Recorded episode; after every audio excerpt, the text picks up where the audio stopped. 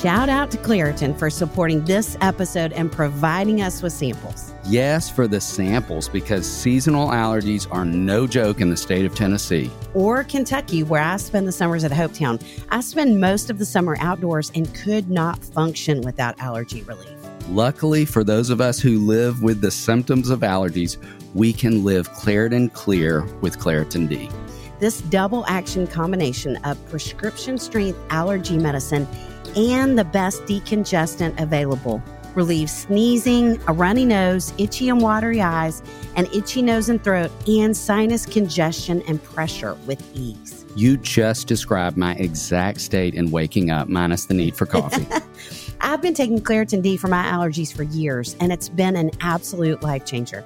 I can be outside with the kids at camp without my eyes watering like a fountain, and I can speak without feeling like a frog has jumped into my throat. But at Hopetown, a frog could jump into your boat or your bed, and Claritin can't really help with that. That's true, but they've got allergies covered. Ready to live life as if you don't have allergies? It's time to live Claritin Clear. Fast and powerful relief is just a quick trip away. Find Claritin D at the pharmacy counter. Ask for Claritin D at your local pharmacy counter. You don't even need a prescription. Go to Claritin.com right now for a discount so you can live Claritin Clear. Use as directed.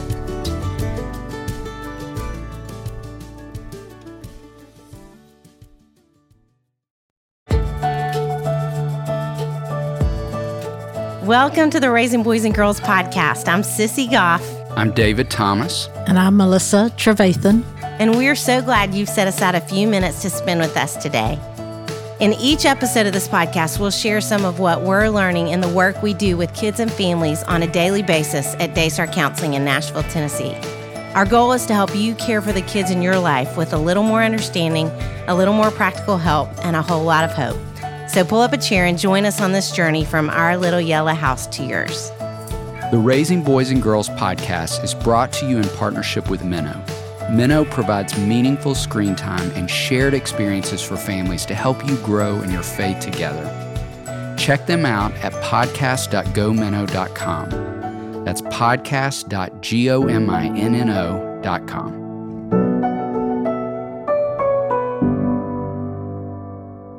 Hey, Sissy Goff. Hey, David Thomas. It's so fun to be back here. It is so fun to be back here. And I'm really excited about this season because I love the book Modern Parents Vintage Values and got so excited when we were talking about the idea of exploring some of that content this year. I love the way you all broke that book down. I love the topics you cover. And on that note, what are some of the topics we're going to cover this season? What are things we're going to talk about? We are going to talk about so many things from helping kids have more confidence to warding off entitlement to respect and how important that is. I mean, the things that kids are struggling with, I think today more than ever before. We're going to be talking about emotions in kids and how to help be aware of different things that we're seeing come up more and more. We're going to be talking about responsibility and how to help kids develop more of that. A lot of really important things in this modern world. And we're going to have some more great guests. We're going to have some great guests. Let's not give pre- them all away. Okay. No, let's let it be a surprise. Okay, that's fine. I We're really it. excited. Just a little teaser. So let's talk a little bit about confidence.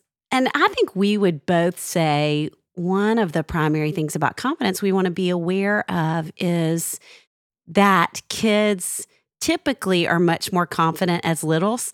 And then as we see them march closer and closer to adolescence, it really wanes. We laugh a lot about this story when we talk about it in parenting seminars and a lot of you all already know, but if you don't, I have a sister that was born when I was 16, and I was an only child till that point. And my mom says that my response when they told me they were pregnant is, I didn't know y'all did that anymore. So there's that.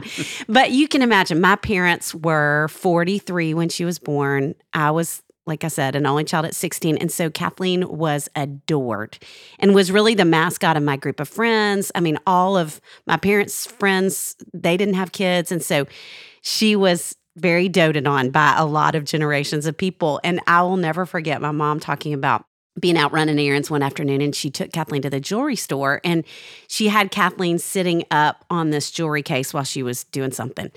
Let me preface it by saying Kathleen had a really awesome lisp, which is so fun when your name's Sissy. And so Kathleen was sitting there on the counter, and the woman said, Honey, you are so cute. What's your name? And Kathleen said, Well, my real name is Kathleen, but most people call me Sweetheart. Which I love that because, you know, the too. confidence she had at three or four years old. And then we fast forward to 13 or 14 years old. And as one girl said to me, it's like we shrink back. And I think we've got to be aware, just in terms of even development, that that's going to happen for them. And there's some things we can do that we're going to talk about really practically that'll help. But starting off, I would say the first thing is we want to acknowledge their strengths and their struggles with kids. Y'all know there's so much backlash from that whole everybody gets a trophy phenomenon. And what I think how we saw that probably play out with kids is that that kind of over encouragement often translates to pressure for kids. When we're saying, you're so amazing all the time, they feel like they have to be amazing and that being amazing is tied to our love. And so, even when you're thinking about encouraging your kids to be really specific, you have been so kind lately. I love how brave you are. I love how thoughtful you are. I love how hard you try in soccer, things like that. We want to be specific and not fall into that everybody gets a trophy phenomenon. And then the second thing played out for me on American Idol. I don't know how many of you watched American Idol over the years. I will definitely admit to watching it in the early years with Simon. And I don't know if any of y'all are like me, but man, it was painful. I got to where I wouldn't even start watching it until however many episodes in after they got past the first round because I just couldn't even watch how mean Simon was to people. He was terrible. And I always thought it was fascinating these people that would come on and sing a song and they would butcher it. I mean, y'all remember if you were watching, they would just butcher the song. And at the end of that first song, they would get the golden ticket that meant they were going on to the Hollywood round or not. And someone would sing terribly, not get the golden ticket, and they would look shocked, which I was shocked for them at that point. But what surprised me even more, and y'all are going to remember this, they would walk out of those double doors and their parents were standing there, and their parents were equally as shocked. And I always thought, did you not hear him sing in the shower? Like, how did you miss that this guy does not know how to sing? And I think that's that same everybody gets a trophy idea. When we do that, we're also teaching kids that it's not okay to be average and that we can't even mm-hmm. talk about where they struggle. And the reality is, your kids are not going to be great at everything. And it's good for them to be able to acknowledge that, to know that they don't have to be. I talked to a couple this week who have a 17 year old daughter.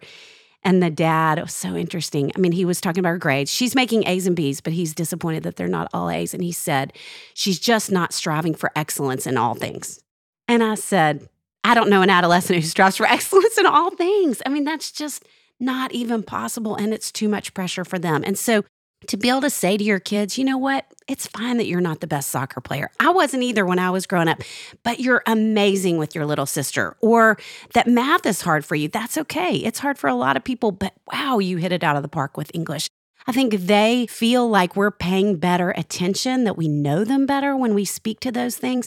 And there's room to not be perfect in all things. And, you know, we could talk so much and will in ongoing weeks about the anxiety epidemic in kids. And I think that's part of it that pressure to get everything perfectly.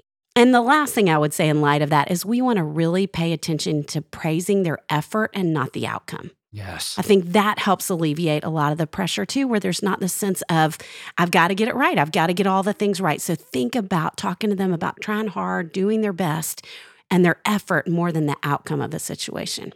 David, what would you add? You know, when you were talking about really knowing their strengths and naming those, I think it's a great lead in into one I wanted to talk about, which is just enjoying them. It feels like it fits so much with what you were just saying. And I love when you talk about with girls that girls who are delighted and feel more delightful. And I think the boy version of that might be boys who are enjoyed feel more enjoyable. And I think we can do that best when we really know who they are and what they love. We talk so mm-hmm. often about becoming a student of the kids we love and figuring out not just who they are, but what are the things in this season, in this particular stretch of development that they love to do the most? And how could we be more a part of that for the sake of knowing them? And I mm-hmm. think that's key because, you know, for example, I challenge a lot of moms to let their sons teach them a video game. And I don't know a lot of adult women who love video games, and that is so okay. The objective is not that you'd fall in love with video games, but you'd be more interested in something that he loves. Mm. I've learned more about excavators in the last six months than I've ever known Sure in my life. have. Yes. Yes. You could walk a construction site like no one, couldn't you? Well, and I think, you know, eh, every one of us would say that we want to feel like people are interested in the things that we love. And my wife and I have a long standing joke that she loves gardening. And I just think gardening is a fancy word for yard work. Like, I don't love it and it's not enjoyable and it just feels hot and like another form of mowing. But I do love watching her do something that she loves. I love learning more about something that interests her. And so hold on to that as you think about where your kids are in this moment. Like, what would it look like to lean farther into? If you've got littles, it might be Legos or American Girl dolls. If you've got adolescents, it might be music, movies. You talk so much about going to coffee shops with girls. They love going to coffee shops. I talk a lot about eating queso with boys, eat a lot of queso with adolescent boys. But think on what it would look like to be more interested in the things they enjoy. Talk about that. another.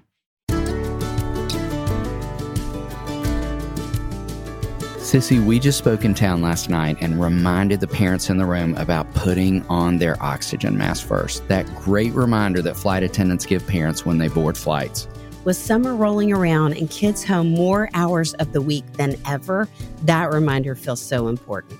A hilarious dad who works from home told me last night at the book table that when school ends, sometimes his sanity does as well.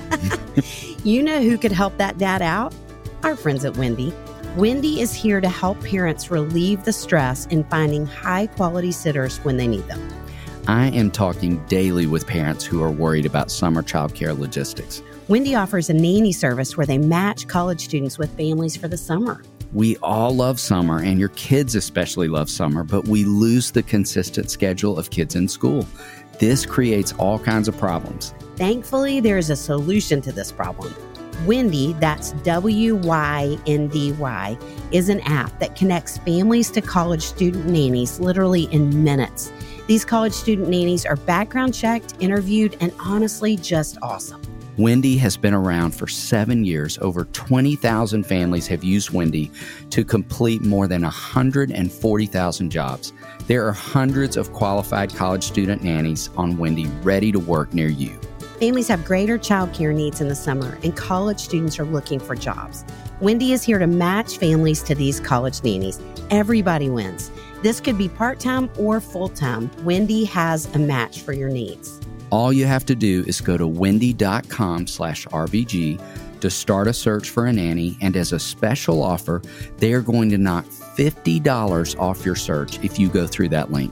Wyndy provides top notch service, but at a fraction of the cost of a traditional nanny agency and no ongoing fees. Here's how it works. Go to wyndy.com slash RBG to start your search. A Wyndy concierge will find great matches for your job and set up interviews for you. You choose the one you like. Get started now because there are a lot of parents out there looking for nannies for the summer. Go to wyndy.com slash RBG.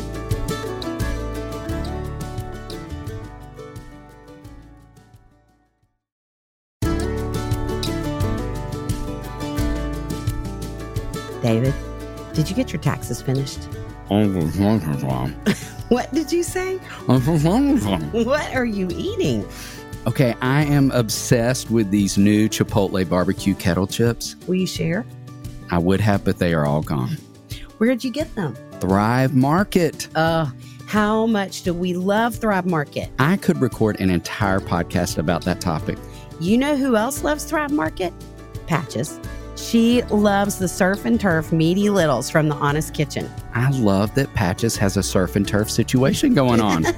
From pets to kids to grown-ups, everyone can find things they love at Thrive. Thrive Market is my go to for all my grocery and household essentials, and the convenience of getting everything online, then quickly shipped to my doorstep is a huge time saver. I love that Thrive Market carries brands with the highest quality ingredients and sourcing methods. They restrict hundreds of ingredients across their food and cleaning categories, and I can use their on site filters to suit my lifestyle needs.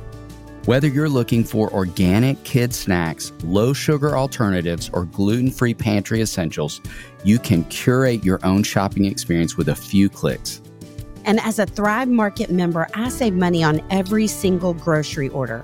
On average, I save over 30% each time. They even have a deals page that changes daily and always has some of my favorite brands. David, how much did you save on your last order? I saved $32. I saved over $12.67. How much did Patches save? a lot. She's ordering more than I am. You got me hooked on ordering frozen foods. I got salmon, bacon, and pork this month. Something else I love is when you join Thrive Market, you are also helping a family in need with their one for one membership matching program. You join, they give. I love that too. Save time and money and shop Thrive Market today. Go to thrivemarket.com slash RBG for 30% off your first order plus a free $60 gift. That's T H R I V E market.com slash RBG thrivemarket.com slash RBG.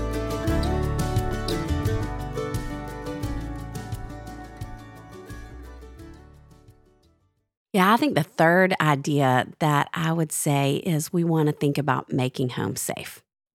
I'll never forget a girl who came to me and she was struggling so much in school with friendships. And she said, You know, my days at school are so hard and people just are not kind to me. I feel like I don't fit, I don't have a place. And she said, and when I get home, things are equally as hard at home.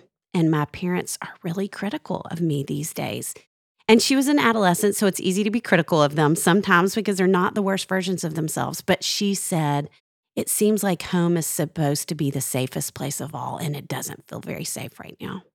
And I mean, again, I get that, but it does need to feel like the safest place of all. And I think that directly impacts their confidence when it doesn't.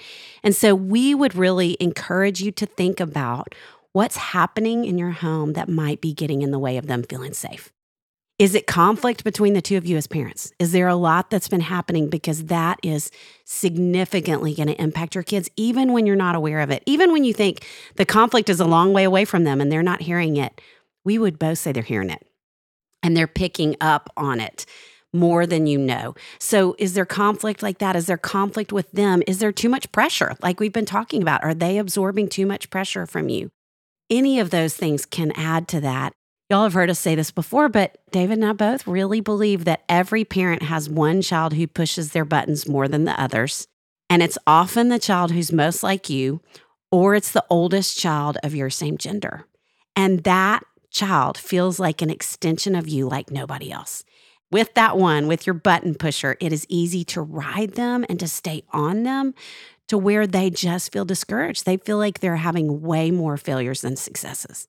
We say this with parents all the time anyway, especially teenagers, but I think thinking about it with your button pusher, let the bottom 20% go.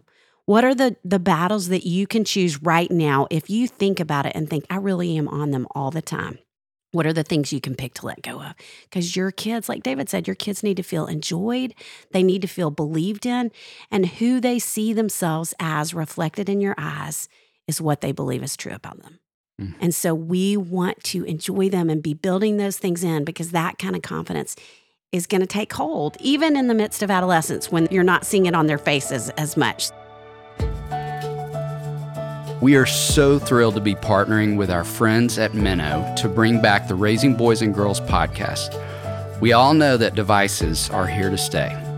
So if you want to make screen time meaningful for your kids, Minno is for you. A new streaming service designed just for kids. Minno has over 2,000 episodes of fun and faith filled shows that have been carefully curated by moms, dads, and church leaders so it's safe for your family. Check them out at podcast.gominno.com. That's podcast.gominno.com to start your free trial. One more idea that we believe strongly in is to help kids learn to give. And research tells us that one of the greatest elevators of self esteem for any one of us is moving outside of ourselves and giving. We find meaning and purpose, connection and fulfillment, and it increases confidence for kids. we talk a lot about how the kids we worry the most about in our offices are kids who don't believe they matter they don't feel a strong sense of purpose. That feels like one of the greatest areas of vulnerability with kids. And so, giving, serving, volunteering allows kids to experience that they matter. It's also a biblical calling on our mm. lives as well. And I think throughout development, that feels so important from little biddies who we're going to be doing that with them, alongside them, to adolescents who are going to do that on their own. I would argue strongly, I don't know about you, but I talk so often with parents of middle school kids that feel in that between space. Like maybe they've outgrown a camp they went to at elementary school or they're too old for VBS, but they're not old enough to get a part time job in the summer. And that middle space, I think there's no other pocket of development where kids are going to feel as unsteady, insecure, mm, unsure of who they are. Yes. Yeah. And so I think in that stage, kids' work can be serving and volunteering. Mm. And keep in mind to look within the bounds of your own neighborhood, your own city. I think we so often think about kids having missions trip experiences, which we love and believe in strongly, but in our cities. One of my favorite things that my church has done for years and years is a week in the summer for families that they call Hope for Nashville, where they just partner with all these nonprofits across the city, and you can pick and choose the things that you feel the most passionate about, and you just go out into our city and serve and give. And they've created so opportunities. Cool. And I think any city anywhere could do that. You yes. know, churches within any city could be a part of something like that. That again, from little bitties all the way up to adolescents, just give kids a sense of mission and purpose. Mm, I love that, David. Let's talk about three really practical, intentional practices in terms of instilling and building confidence in kids. So, the first intentional practice I would say is to work on a strengths assessment with your kids and we laugh a lot. David has a great one of those that he's going to preview in a second that we talk about in the intentional parenting season. But it's funny when we have guys and girls list their strengths and their struggles. Guys are much more likely to talk about what, David? Their strengths. and girls are much more likely to talk about their struggles. And part of that, I think, is they're more aware of them a lot of times. That's what they're focused on more. But the other piece of it is, I think girls have a hard time feeling like they sound prideful or like they're bragging if they talk about strengths. And so I think it could be a really cool thing to do, not just have your kids do, but have at the dinner table where you talk about personally these are three things I'm proud of myself about right now. And these are three areas I'd like to grow where you're individually doing that. And as a family, will you talk about what it looks like as a family? Yes, I think it's so easy to do. You could do this with kids who can't even write, and you could be the reporter, but just have a sheet of paper for everybody in the family, sit down together, draw a line down the middle of the page, and just put on one side what are three things I'm good at? And then on the other side, what are three things that I'm not good at or I want to improve on? And it could be a great tool for jumping off to set some personal goals. It could also be something that you pass around, like pass to the left, and everybody gets to add to a family member's strengths, but not to their weaknesses. Yes, I love that. I that. think parents can do that with kids, but I wouldn't let siblings do that with siblings because I think they could take advantage of that in a way that's not so helpful to the relationship. But a great tool for helping kids build awareness. Mm. I think it's a great tool for families to work with. And it's so good for them to see that you realize there are things that you need to work on that you're not as great at sometimes, too. What would you add as a second intentional practice? I would go back to what I talked about with giving. And my practice I'd recommend would be to host a brainstorming session where you as a family could just make a list of local needs on your street, in your city, and then back to being a student, work at matching the needs with what your kids love, where they feel a particular passion. So if you have a child who loves animals, they might want to volunteer at a local animal shelter where they're walking dogs. Or if you have a teenager who feels really passionate about serving in the space of human trafficking, I have a dear friend right now, and she and her daughter are volunteering at a cafe in our city that serves and supports women who have come out of trafficking and addiction and they bus tables at this wow, restaurant. I know. So and cool. and so I just think all the different ways where we could really match kids' needs and interests to the needs that exist mm. in our mm. city. Love that. The third thing I would say is in a really practical sense, you know, uh, there's so much out now about a growth mindset, and so many kids do not come with that. They don't have that. Parents will sit with us and say they will not do things they're not fantastic at out of the starting gate. And so they don't even ever learn to do a cartwheel because they don't want to learn to do a cartwheel. That sense of growth and learning something is really hard and foreign for them. They need to learn things.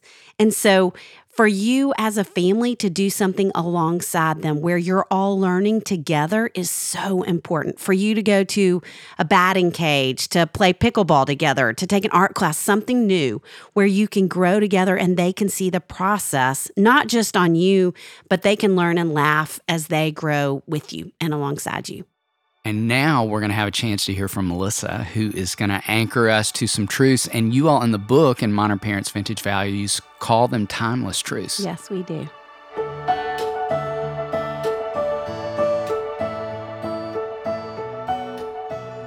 Timeless truths. Timeless being not affected by time. The truth that we're talking about, that is the Word of God in Isaiah 40, 6 through 8, says, The grass withers, the flowers fall, but the word of God endures forever. Psalm 100, verse 5, talks about how the Lord is good and his love, his truth endures forever. His faithfulness continues through all generations. Oh, isn't that what we want to hear? Truth. So that's what we're talking about is timeless truth. And so often I think that's translated into, for parents especially, endless resources stacked up beside our bed sometimes or all on our computers. And the truth can become what works. What really works? What's a guarantee? And it can be something like, here are 10 statements to never say to your children. And then 10 statements to always say to your children. Or then it may be 10 statements to say when you said what you should never say to your children. We hold on to those. It can be five simple activities that will make your child happy, and five more that will make your entire family happy. Well, we think it's probably not going to work, but let's try it. We want to see what works. Today, I would like to talk about 10 timeless truths guaranteed to make you a confident parent with a confident child.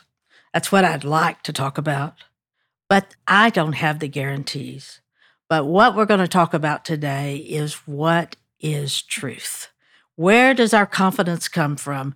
And after going back and studying and thinking through this and listening to David and Sissy and all the practical, great ways that they say, I can say with confidence that confidence comes from truth.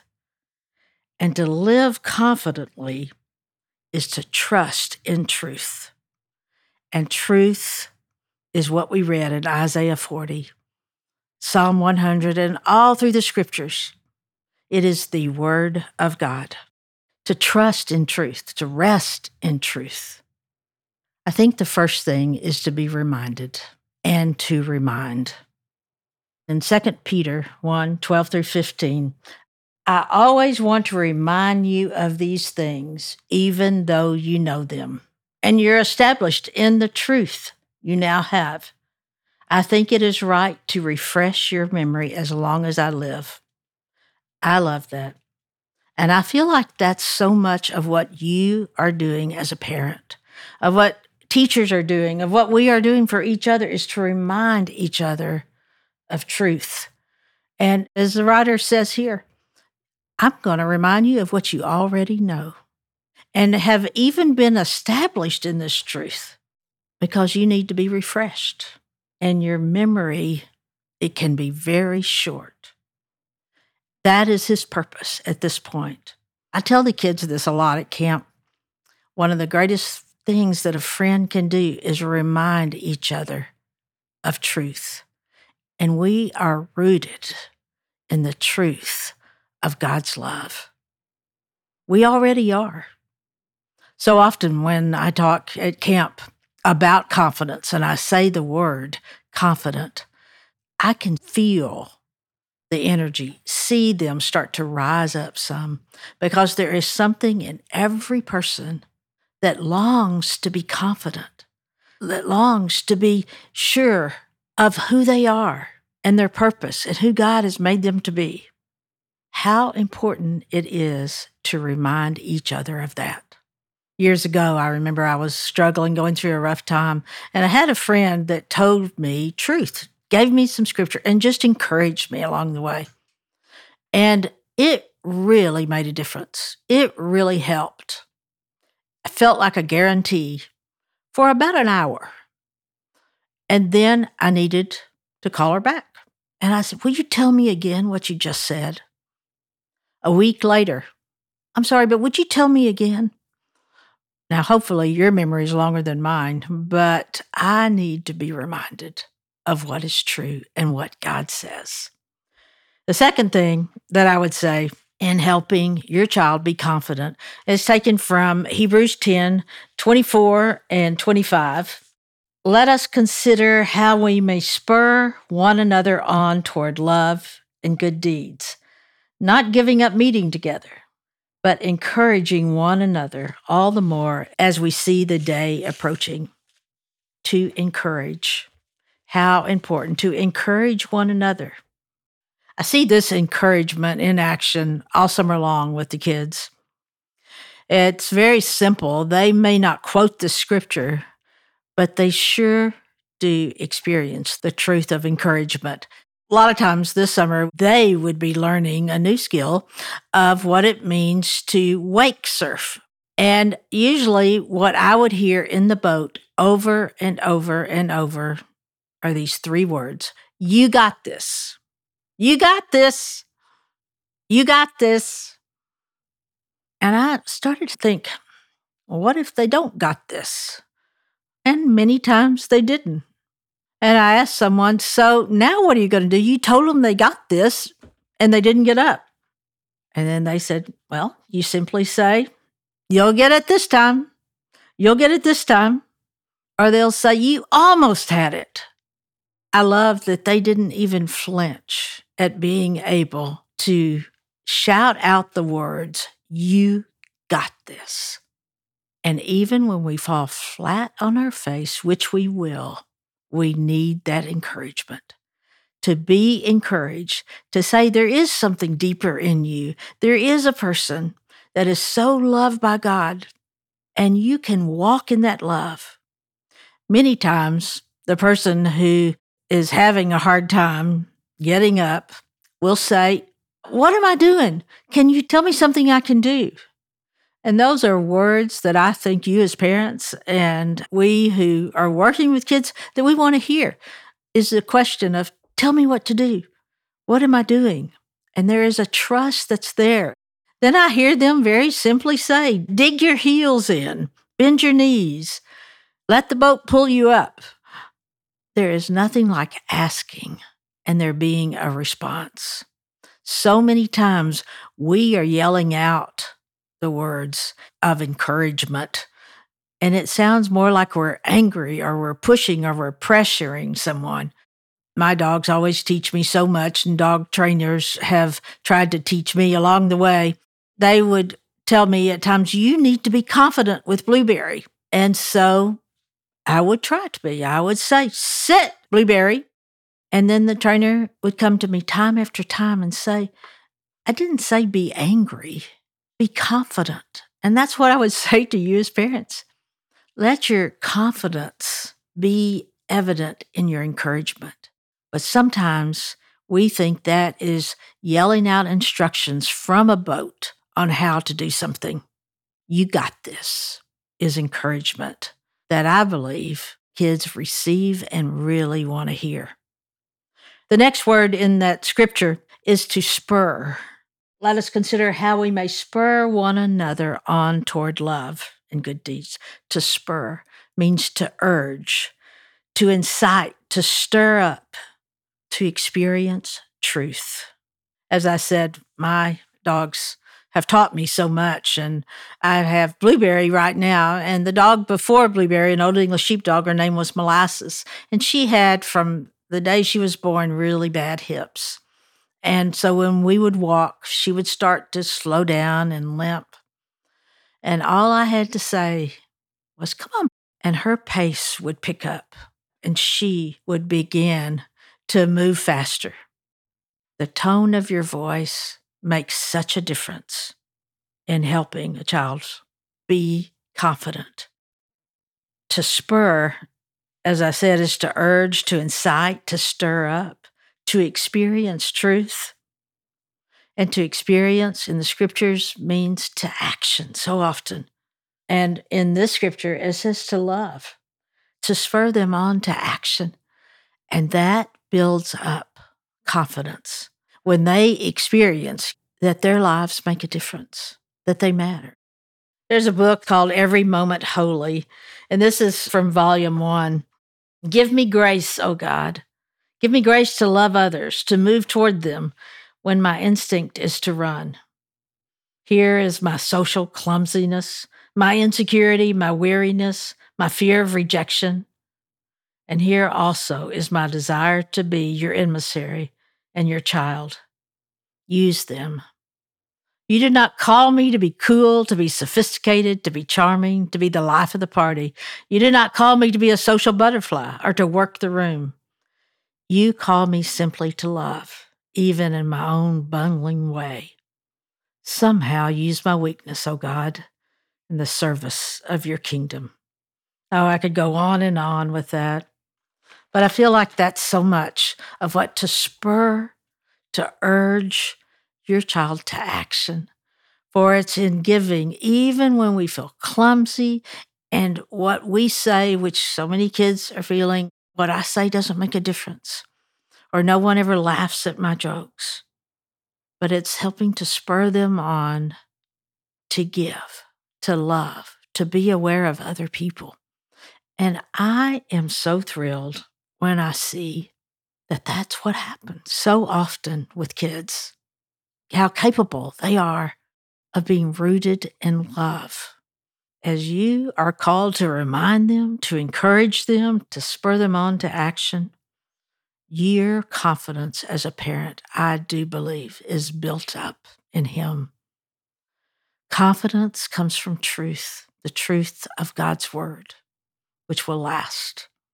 Confidence can be lived out as we are rooted in the love of God and the purpose that He has for us.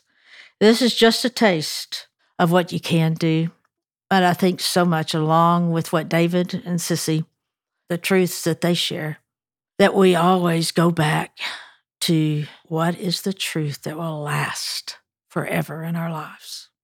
I know that this topic on confidence has been very difficult for me.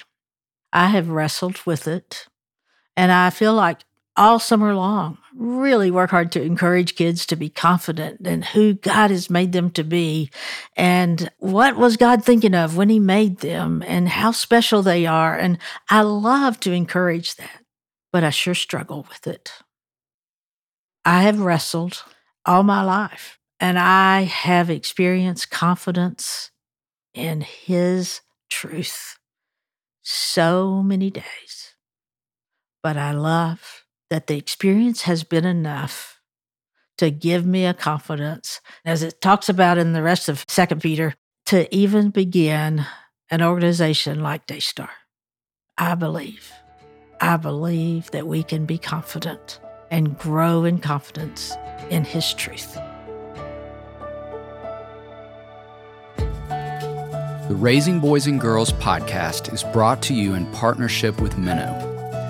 Minno helps you make screen time meaningful for your family with shows kids love and values parents trust. Check them out at podcast.gominno.com. That's podcast.gominno.com. It's our joy to bring the experience and insight we gain through our work beyond the walls of the Daystar House. Join us next time for more help and hope as you continue your journey of raising boys and girls.